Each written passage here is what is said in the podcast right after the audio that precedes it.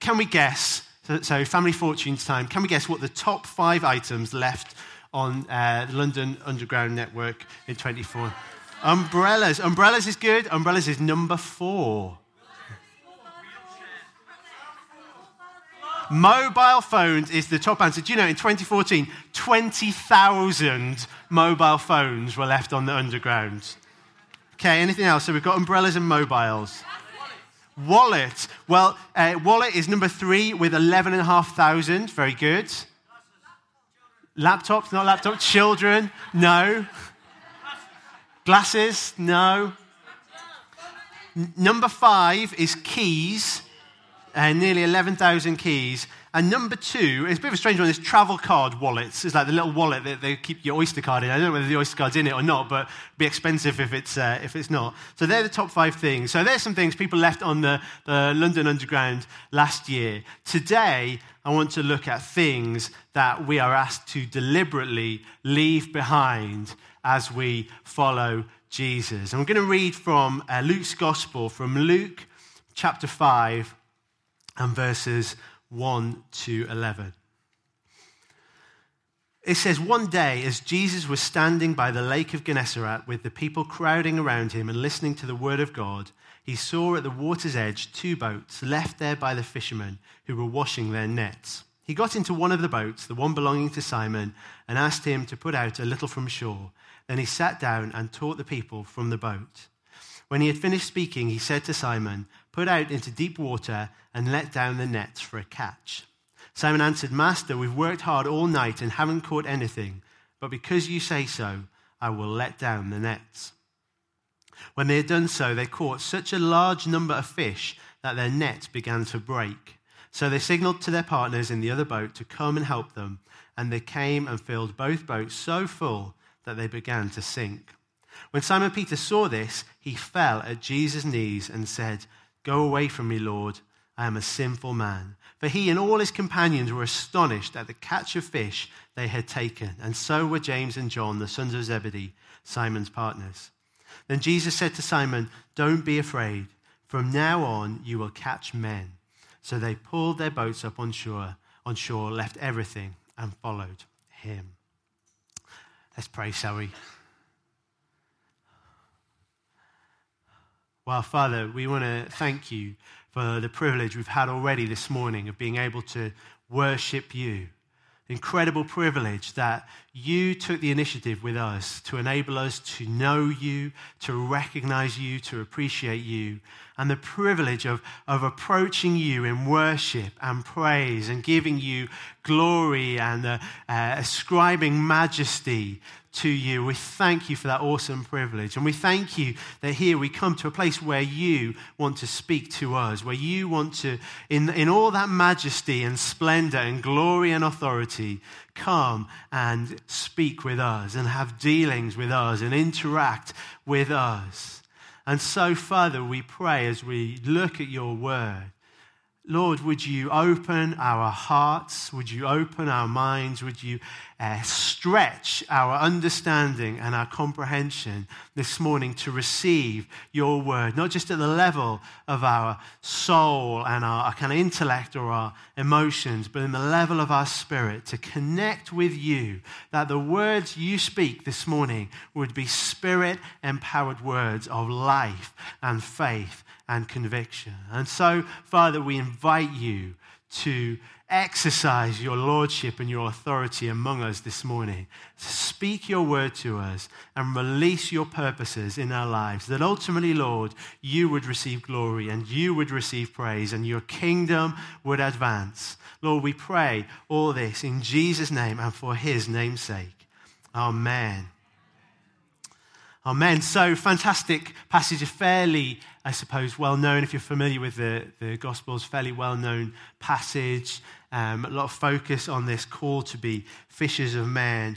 But uh, in this passage, we read about Jesus teaching the people, teaching by the, the lakeside. There's some boats there. So Jesus gets in the boats and teaches the people. And after, we see this really inter- interesting interaction with Simon Peter and a miraculous catch of fish. And the, the verse that I want to focus on this morning is in verse 11, where it says, They pulled their boats up on the shore, left everything, and followed him. They left everything and followed him.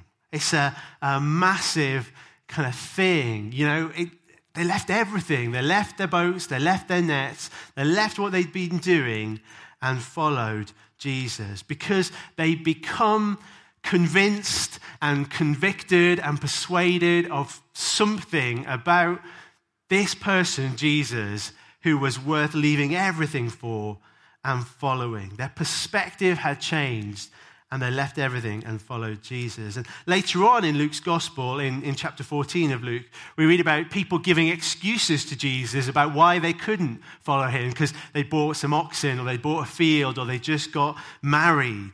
But these men left everything. It doesn't say, you know, they, they sort of drew up some pre following contract and put in the fine print of their terms and conditions. They get out clauses and followed him. Doesn't say they, you know, agreed, negotiated with Jesus about the terms of their discipleship. Or because everything in the garden was rosy, they followed him. Or, you know, they put everything in long term storage because they might want it again sometime. They left some things and followed him. They left everything and followed Jesus. And this morning, I want to talk about some of the implications for us in that and really what that means. But first, I want to just kind of pick out four observations from this passage that help form the building blocks that enabled these men to leave everything for Jesus. And the first one is that Jesus met these men on their turf, on their territory, in their uh, orbit, their sphere of influence. And this, I think, helped Peter to recognize Jesus for who he is. It's kind of a bit like when you see things in a different context, it changes it. You know, if I, uh, if I was kind of walking along the street in uh, in Newcastle and I saw Jane on the other side of the street, I'd kind of go and say, Oh, hi, Jane. You know, if I was in London and I saw Jane on the other side of the street, I'd think, Wow, that's really weird. That girl looks just like Jane, but I wouldn't expect her to, to be uh, there. Or kind of when you're in other cultures, sometimes it takes a little bit of a while to work out what's kind of normal and what's expected. That actually the surroundings that we're in makes a difference to how we understand things. So Peter had already seen Jesus do incredible things. In the previous chapter, in Luke chapter 4, he, we kind of read about Jesus healing people and uh, delivering uh, demons from people. And even Peter's mother in law was healed. But it's only here when we're in Peter's kind of world, as it were, of kind of fish and fishermen and kind of where he is at home, does he fully recognize how incredible Jesus was. When he does this miracle with the fish, Peter suddenly says, You know, get away from me. He recognizes this man. You know, he must have known that he was something special, but something of the full implications of who Jesus is really struck him when Jesus did something personal with him that he understood. You know, he knew about fish and fishing maybe more than he knew about kind of uh, healing people or deliverance. And it's, it's incredible because I suppose for me, I kind of think, well, the, the, kind of, you know, healing someone, that's a greater miracle than just catching a load of fish. You know, I could probably put the fish thing down to coincidence or chance a bit more than healing. But for Peter, this was the world that he knew. This was his frame of reference. And so Jesus puts things in terms to help Peter really get it. And I guess it's kind of probably the, the word we would use would be about putting it in context or contextualizing it. You know, it's a really important thing that we do when we're trying to help people understand the Bible or explaining the gospel. We contextualize the, the message, we speak it in a language that people understand. You know, our Bible is contextualized. It wasn't written in English, but it's been translated into English so that we can understand it. And sometimes when we are sharing the message and sharing the gospel with people, we need to put it in language that they understand. Not that we water it down, but that we put it in terms that match people's frame of reference. And it's quite a challenge because, it, you know, in society today, it seems like it's changing um, around. And, you know, Pastor Clive has talked lots about, you know, the way in which maybe we preach the gospel or the church preached the gospel in the 1960s is different now because we're living in a different nation and, you know, uh, postmodernism and people just think differently. And so we have to contextualize the message. And, but, you know, God did this all the way through history. You know, in the Old Testament and the prophets, you know, that God asks the prophets to explain their message or demonstrate or enact their message in ways that people can really get it. You know, some very visual, very shocking ways that help the penny drop. Jesus himself, you know, is the, the Son of God um, contextualized. This is because the Word became flesh and had his dwelling among us. You know, you see the Apostle Paul putting the message in, in, in context. I guess the best example of this is in Acts 17, where he goes to the Areopagus and he looks around and he tries to understand what sort of people are these? What do they believe? What do they think? And he explains the gospel in a way suitable for them, which is very different than if it was in the synagogue to people who had a kind of Jewish background. And here, the Lord Jesus puts things in a context that helps Peter get it. So that's the first thing. Jesus met these men on their territory, on their turf. The second thing is about how Jesus made the difference. Jesus made the difference. So they hadn't caught anything, they'd caught nothing. And Jesus asked them to put out their nets again.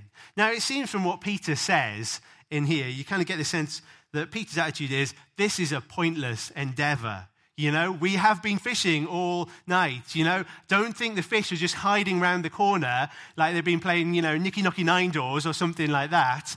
Um, you, you familiar with, you know, knock, knock, you know, that kind of thing? I think that it's one of those things that, you know, every city has a different name for it, where you ring the doorbell and you kind of run away as a child. You know, the fish haven't been, that's, anyway, I digress. The fish haven't been doing that. They haven't been just hiding around the corner. The fish are not there. But Jesus shows there are different rules at play here. Jesus makes a difference. So, um, at, at, kind of um, uh, work and some of the things that I'm involved with, there's a big focus on kind of evidence based, you know, looking for evidence based interventions. So we want to put in place things that have been proved to work, where there's been like a, you know, randomized control trial where there's a control group and then there's a group receiving the intervention. And it's been proved that this intervention has an evidence base, it works and it's successful, and looking for things like that. Well, Jesus shows there are different rules at place because this is, you know, Peter and the fishermen, they're the same men with the same boat in the same water uh, uh, and the same nets, but it's Jesus that makes the difference between them not catching fish and them catching fish. You know, and, and no kind of evidence base can, can determine how things work. Thanks, Dave. Jesus makes the difference. And I guess if when, once you've been a Christian a while, you, you quickly and you've kind of got a bit of kind of reflect, uh, re, kind of you're able to reflect on it a, a, little bit. You do learn the difference between when you commit things to God and when you don't, or when you're involved in something the Lord is in, and when you're involved in something that just seems like a good idea to you. Jesus makes the difference. So the third observation is that Jesus gave them success at such a scale, an unprecedented scale, that was bigger than could be contained. Their nets began to break and their boats began to sink. But it was in this place of success that Jesus asked them to leave everything and follow him. And I think this is interesting because it seems to me it's probably easier to leave when things aren't going well. It's easier to leave a job when it's not going very well, when you know you're, uh, you, you haven't got that promotion and the pay and the terms and conditions are rubbish and it just doesn't seem to be going well. It's kind of easy to leave in that situation, isn't it? But when things are going really well, you know, that's hard. You know, Peter could have been there and said, Look, the Lord came to my boat and taught from my boat, and look at this abundant catch of fish. Is this really the time to lead? Look, you know, the, the anointing is here, the presence is here. But it's in that place of success that Jesus asked them to leave everything and follow him. And I've spoken to people before who sometimes struggle with um, I suppose, seeing the need for people they know or their friends to, to kind of need to um, become a Christian, need to put their trust in Jesus because, you know, people have said to me, oh, but their life seems so sorted. They seem really happy and content and just really great. And I, I just, you know, I don't know what, what being a Christian will add to their life. It's like, well, that's not the point for a start. You know, if we are just following Jesus for what he can add to our life, then we've got a pretty shallow faith. And I think, you know, in terms of what we've been speaking about the past few weeks, about the true gospel, we've missed the point because we follow Jesus because he's worth following, because he is the true king, because that's what we were made for, not because it's going to work out well for me and my life was terrible and now it's going to be really good. But sometimes Jesus, it's in that place of success that actually Jesus is able to call us into something new. Now, you know what? Sometimes when, when God's calling us into um, other things, actually we start to see things change. I remember talking to a friend of mine who was a, uh, a missionary in another country, and he was talking about, you know, when like God had kind of called them to come back to the UK. And in that sort of time of transition, he recognized that almost the sense of grace was leaving him. He started to get annoyed by those kind of local cultural practices that he used to have grace for. And this is kind of part of God drawing him away.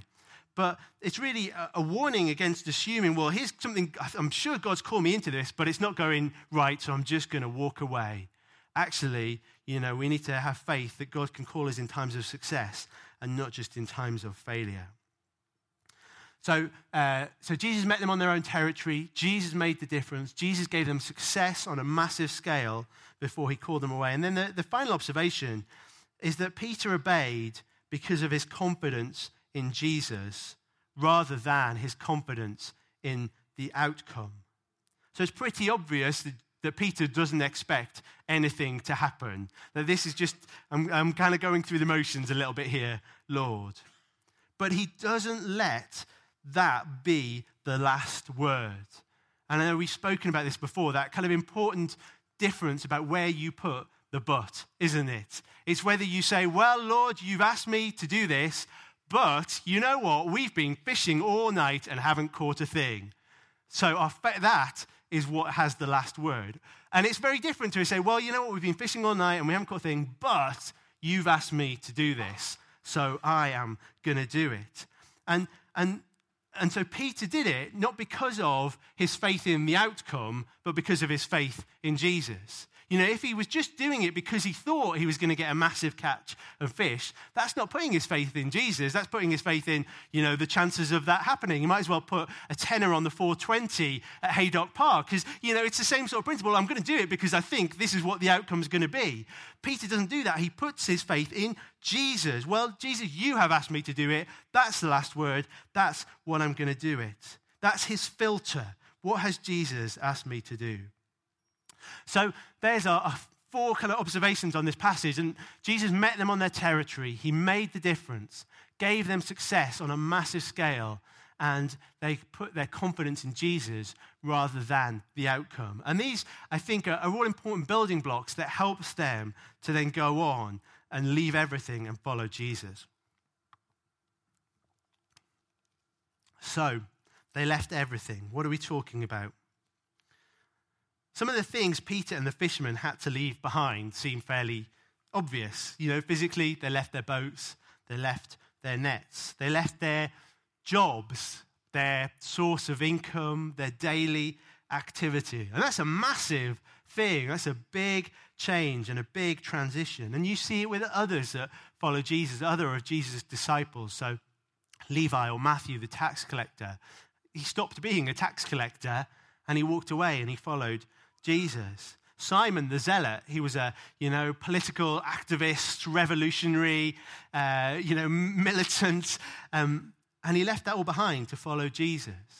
You know, later on in Acts, you know, not, not kind of one of the 12, but Paul, you know, was living a life of kind of religious fundamentalism and zeal for the Jewish faith, and he left it all, walked away from the thing that had been most precious to him, all he'd known, the most important thing in his life, and followed Jesus. And today, all over the world, people are choosing to follow Jesus in the face of massive consequences like this. People are, are leaving their jobs to follow Jesus, either because their job is incompatible with being a disciple of Jesus, or because they're, they're kicked out of their job because they're a Christian. You know, all over the world, people are, you know, being cut off from their families because they're, they're choosing to follow Christ, and their families, you know, because of their own culture or their own religious uh, beliefs, cut them off. You know, all over the world, people are being uh, having to leave the nations that they are part of and born into because they are choosing to follow Jesus, putting their own lives and the lives of their family in danger because they have seen something that is greater, because they have encountered someone who is worth following, whatever the cost. So these men leave their, their life and their livelihood behind to follow Jesus. But I think there are less obvious and more significant, in some ways, deeper things here that maybe are more universally um, applicable to us because the Lord may not ask us to leave our job right now in that way, but there are some um, things that, uh, that they did have to leave that we can learn from. The first one uh, is about leaving behind our old identity. Leaving behind our old identity. So these guys were fishermen. You know, that's what they did. That was their way of living, probably their way of smelling, you know, 24 7. It was fairly obvious these guys were fishermen. Um, it was a, a, a, kind of a way of life. But it's really interesting that when Jesus um, encounters them in this passage we read about in Luke chapter 5, they hadn't caught anything. They hadn't caught anything. And this allowed, on the one hand, Jesus to do the miracle that he did, and it was so powerful. But it also challenges their identity. You know, it's like the start of a bad joke. You know, what do you call a fisherman who doesn't catch fish? You know, it was a real challenge. You can't go on being a fisherman if you don't catch fish, can you? I'm a theoretical fisherman. Catch theoretical fish. You know, okay, you're a fisherman. How's that working out for you? It was a challenge to their identity. And identity is a massive issue today. It is huge. And uh, I guess it's, it's kind of one of the things we've seen in the My Life campaign that we've been doing that people are embracing things and, and kind of really making them personal from, you know, some things that are a little bit kind of sad um, to things that are completely tragic. And I think it's kind of one of the challenges in sharing the gospel with people and calling them to repentance is when their sin and their sinfulness has, has they've kind of made it part of their identity. Uh, there's this um, verse in, in Jonah, in Jonah chapter 2, verse 8, it says, Those who cling to worthless idols forfeit the grace that could be theirs. There's this sense of people, I'm, I'm kind of making this sin part of me. I think it's a big challenge when talking to people about sexuality and, uh, you know, kind of homosexuality and that sort of challenge that for some people that's just been part of their identity. And so when you come with the gospel, it's just like you're challenging me and my identity and my value and my self worth. Whereas actually, you know what? The, the Bible principally doesn't, the main way the Bible defines people isn't by their sexuality. That's what the world does. You know, the Bible defines people by their relationship to Jesus. But that's, that's another story, isn't it? But identity is a big challenge a big challenge. And whatever kind of old identity we might have, we need to leave it behind. I think it was, um, it's interesting in the, the um, My Life campaign, you know, talking to people about, you know, sum your life up. My life is, finish that sentence, or sum it up in a few words. I've spoken to a few people who spoke to people who, uh, who are Christians and, uh, you know, maybe from kind of other churches or other cities, but actually, that didn't come out in what they said my life is. It's only kind of when you kind of ask questions and probe, and you've been talking to them for about 10 minutes that you find out that they're a Christian. And it's just like, surely this should be uppermost in who I am and how I view myself. It's not that I'm, you know, a, a, student or uh, a, I don't know, a binman or whatever it might be, that I'm a follower of Jesus. I am a follower of Jesus. That that's more important than my, my work or my family, even, or whatever affiliations I have. It's more important than my personality, whether I'm an introvert or an extrovert. I'm a follower of Jesus. It says in 2 Corinthians chapter 5, verse 17, if anyone is in Christ, they're a new creation. The old has gone, the new has come. In the next chapter, it goes and says, Your life is not your own. I've, I've, shared this before, but I still kind of remember when I read that verse in uh, 1 Corinthians, I still remember a conversation I had with somebody in, uh, when I was in Moscow a few years ago and talking to a, a lady there who was missionary in Moscow. She was from the Ukraine. And uh, she's talking about how God was calling her to leave Moscow and go to a place in the north of uh, Russia that had been quite notorious in terms of uh, kind of Ukrainian Russian relations. You know, it's not just, you know, things kicking off now. It's like, you know, there's nothing new under the sun. There's kind of a long history of antagonism between Ukraine and Moscow. And, and this place that she felt God was calling her to was like notorious in its how it had treated Ukrainians in the past. And, uh, and she kind of said, she said, sometimes I wonder, why would God call me to go to this place that is just such, carries such um, baggage for my people. And she said, and then I remember my life is not my own. I've given it to Jesus. He can call me wherever he wants to call me. We need to leave behind our old identity, whether it's our nationality, whether it's our political affiliations, whether it's our experience or our kind of family upbringing, whatever it might be and receive our new identity, new creations in Christ. We're followers of Jesus. And this can be quite a, chi- uh, a challenge. You know, I am. Um, it's kind of a, quite a challenge I, I find it at work. You know, on the whole, I, you know, I want to um, relate well to people and to engage well with people and be able to get alongside people.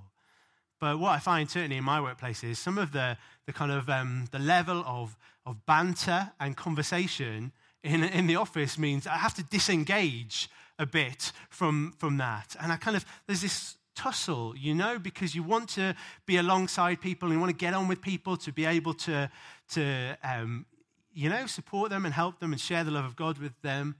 But ultimately, my, my you know, first and foremost, I'm a follower of Jesus. And, you know, I just cannot engage with this conversation. And so I have to take a step back and I have to, you know, just kind of get on with my work. And there's a cost in that. But then, you know, my identity is not in, in being a, a kind of a, a great guy at work. In being a follower of Jesus. And what does it profit a man to gain the whole world and forfeit his soul? So, our identity, we need to leave behind our old identity and follow Jesus. The second um, thing is about leaving behind our old way of thinking. Our old way of thinking. So there's certain rules of fishing that, uh, that normally apply, but as we've already seen, you know, Jesus changes the rules. Jesus changes the rules. When we become a Christian, suddenly what is sensible, what is appropriate, what is the done thing changes. And, and again, that can be quite a challenge. I remember as a, uh, as a student and a, a, kind of fairly young Christian, you know, some of my friends were um, not Christians. And, uh, and, but, but kind of generally, you know, are for you and want the best. And, you, you know, if, when you're in the purposes of God and the dealings of God, it can be quite a challenge. And sometimes people come and help them and they say, oh, I'm sure, you know, God wouldn't want you to be unhappy or to be burdened like this and that. And it's just like, actually, you don't know. You know, when you're a Christian, the rules are different. You know, we follow a different standard and a different way of thinking. We, it's different. You know, what, what we, um, you know, what, what some of us who are involved in Grow are trying to do, I think, is a, a, a kind of challenge for some people kind of around us, whether it's kind of friends or families, it's just different, isn't it? There is a, a standard. What you do is you just send your children to, to, to school, you know? They are the experts in education, aren't they? You know, notwithstanding the fact that churches have been running schools for thousands of years and the local authority are just the Johnny come latelys in the past hundred years, but never mind about that.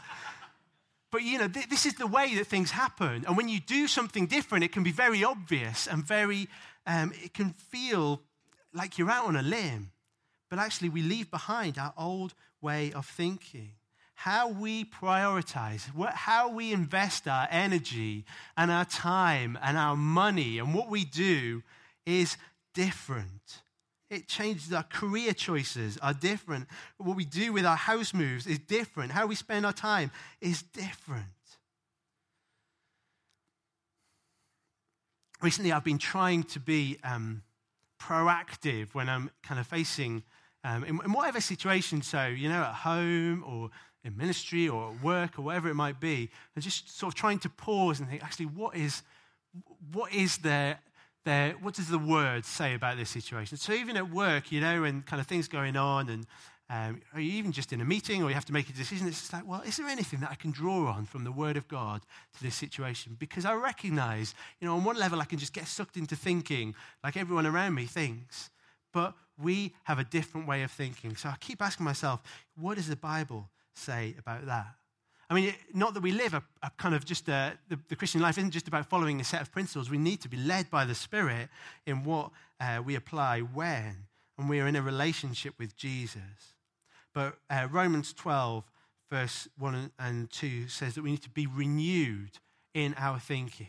And then we will be able to test and approve the will of God, the good, pleasing, and perfect will of God. We need to leave behind old ways of thinking and be renewed in our thinking. So we need to leave behind our old identity about, you know, what, what uh, uh, wanting to be a success in the world's eyes or kind of feeling like we're a failure or being wronged or whatever it might be. We need to change how we think about situations and about our life. And then the third thing is to leave behind our old purpose. Here's a group of men who've been fishing for fish and Jesus said that he wanted them to fish for people and to catch people, to pursue a greater cause, to be fishers of men. Pastor Clive spoke about this two or three weeks ago, didn't he? About a gospel cause. There's all sorts of causes that we can have, uh, but you know, politics or work or money or fame, success in the world's eyes. But we pursue a different purpose, a gospel cause. I've been trying to um, self reflect quite a lot recently when I find myself uh, trying to achieve something or trying to pursue something. Just sort of asking that question what is my unconscious sometimes goal here? What is it that I'm trying to achieve? And is that the best thing that I should be trying to achieve? You know, in terms of the decisions I'm making or, or kind of how I see things developing, just trying to stop and say, what is it that I'm trying to get out of this? And sometimes the answer is trying to get, you know, uh, success in, in kind of how people view me, or I'm trying to get comfort. I'm trying to get a quiet life. Five minutes, peace and quiet. And again, you know, some of those things, it's not necessarily bad, but is that the best thing to pursue? Money or comfort or security or whatever it might be. Jesus said in Matthew 6 Seek first the kingdom and his righteousness, and all the other things will follow after that. We need to leave behind our old purpose and embrace the call of God on our lives. So, how do we do this? How do we do this? Well, I'm thinking about this, I was reminded of it's an old hymn. It's called Trust and Obey. Trust and obey, for there's no other way to be happy in Jesus than to trust and obey. But that's what Peter does. He says, Because you say so, I will. Because you say so, I will. Peter, even, even before Jesus did the miracle with a you know, huge catch of fish, Peter recognized that this is Jesus and I'm Peter, and we're on a different level here. Even before he'd had a greater revelation of this, he could recognize uh, some sense of his own position with relationship to the Lord. But Peter didn't know what was going to happen. He didn't know what was going to happen, but he did it. And there's a sense in which he acted out of the revelation that he had. So, you know, Jesus does this miracle, this amazing catch of fish, and Peter says, you know, get away from me from a sinful man. He clearly, a penny has dropped for him. But even before that, he's able to say, because you say so, I will. So he's not had this kind of greater revelation which enables him to leave everything and follow Jesus.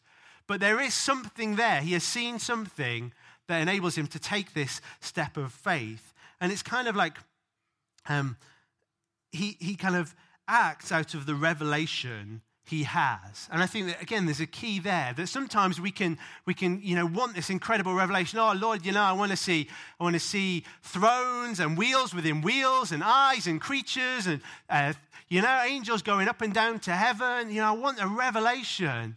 And actually, sometimes we just need to act on the revelation we've got. You know, don't steal, don't commit adultery, you know, don't get angry. Um, that, that we can always be seeking a, kind of a greater and a further and a better revelation. but actually, maybe we just need to act on the revelation that we have, and out of that, God reveals more. It's like uh, the, the talks of how God led Israel in the desert. It's a step by step. He led them, you know, and it's almost just like one step at a time. We were praying about something this week, and Andy kind of had to uh, helpfully, Andy Charlton remind us about how, you know, for the disciples, they didn't know what the schedule was for the year ahead, did they? They probably didn't know what, what the, you know, when they woke up in the morning, oh, what's, what's the day ahead got? But they knew Jesus and they trusted him. And Jesus, you know, there was grace for the rest of it. And actually, it's out of being obedient and faithful with whatever the level of revelation that we have that's what leads us to a greater revelation. That's what enables us. As we're obedient in the small things, God is able to entrust us with the greater things. You know, if we if we haven't kind of fully engaged and responded to what God's saying now, then well, let's stop. Let's deal with the level of what we've got for God to take us to greater things. So there's in which, you know, if we want to get to that place where Peter has just been completely gripped and convicted and persuaded so that he can leave everything and follow Jesus, maybe you feel like, oh, I'd love to get to that place. Which is like, well, you know, what place are we in now? What's God said to us now? What is the level of my, how I'm persuaded about Jesus now? Because I'm going to respond to that. And it builds a foundation builds a foundation. So, there's three things about what it means to leave everything and follow Jesus. It's by leaving behind our old identity, leaving behind our old way of thinking, and leaving behind our old purpose. We do that by trusting in Him, by trusting in Jesus.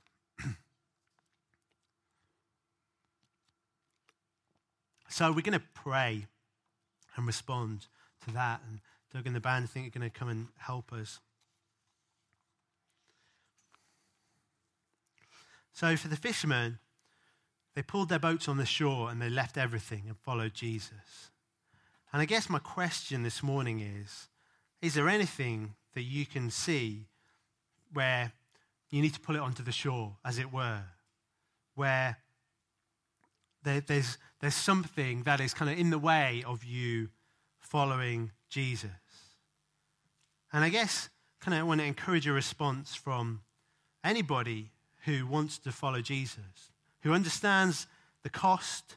Maybe they feel like I've got a bit of work to do till I can get to that place of leaving everything, but I want to get to that place. For some, you know, going to invite you just to, to respond as part of a continuation of this is the life that I am living, of leaving everything to follow Jesus. For some, it might be a recommitment of recognizing, you know what, I did that at one point, but things have crept in. It's interesting, I think, after the end of John's gospel, after Jesus has uh, died and resurrected, and uh, Peter says, I'm going to go fishing. And the men say, Yeah, that's a good idea. Let's go fishing. And the sense of which they return to that old life that they left behind to follow Jesus. And I wonder this morning whether anyone feels like there's something that they've walked away from in the past, but through whatever reasons, it's kind of crept back in. They've thought, you know, I'm going to go back fishing again.